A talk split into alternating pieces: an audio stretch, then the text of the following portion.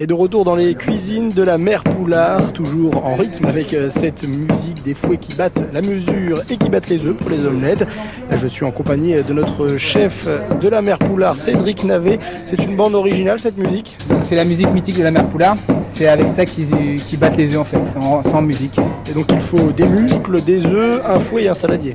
C'est un cul de poule en cuivre tout à fait, avec un fouet en bois. Et voilà, c'est euh, la tradition d'ici. C'est une façon de battre assez particulière, mais c'est ce qui fait l'omelette de la mère Poulard. Une petite noisette de beurre peut-être, je vois. Tout à fait, pour la, pour la cuire, ce qui donne un peu le goût. Dans une poêle en cuivre, étamée, qui viennent de vider les poêles. Et euh, donc du coup elles sont cuites comme ça, il y en a pour 3-4 minutes de cuisson. Directement au feu de bois. Et que d'un côté Et que d'un côté. Pourquoi que d'un côté? C'était fait comme ça.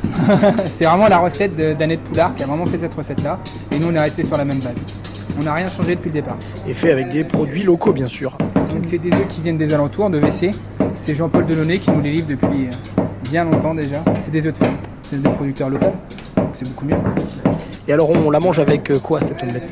Tout ce qui est omelette, c'est omelette nature. Après c'est la cuisine qui fait la garniture, à part dans un petit poêlon comme ceci. C'est servi dans des petits poêlons, à part à côté. On peut rien mettre dedans. C'est vraiment la recette traditionnelle. Et donc on a l'omelette et la garniture. C'est ça. Et la mère Poulard qui avait d'autres spécialités pour euh, rassasier ses pèlerins. Et aujourd'hui, Franck Aubert, directeur de la mère Poulard Intramuros, vous misez aussi sur ces autres produits pour vous faire connaître au-delà des frontières de la Manche et plus. Oui, alors, euh, parce que la mère Poulard, c'est aussi les biscuits.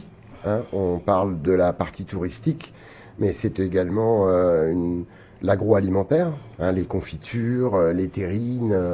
Donc euh, notre, euh, notre implantation est, au large de Fougères, où là, il y a une grosse machine aussi qui fonctionne dans euh, tout ce qui est biscuits, caramel, caramel beurre salé, enfin je pourrais vous en dire des kilomètres. Donc tout ce savoir-faire, il est propre au groupe et on l'exporte puisque on a énormément de touristes qui viennent. Nous avons ouvert à, Tokyo récemment dans un quartier très luxueux qui s'appelle Ginza, qui est le quartier le plus, euh, le plus luxueux de Tokyo. On attaque aussi des marchés comme euh, euh, la- l'Amérique du Sud, etc. Parce qu'on a des vraies demandes. La Russie c'est très- demandeur.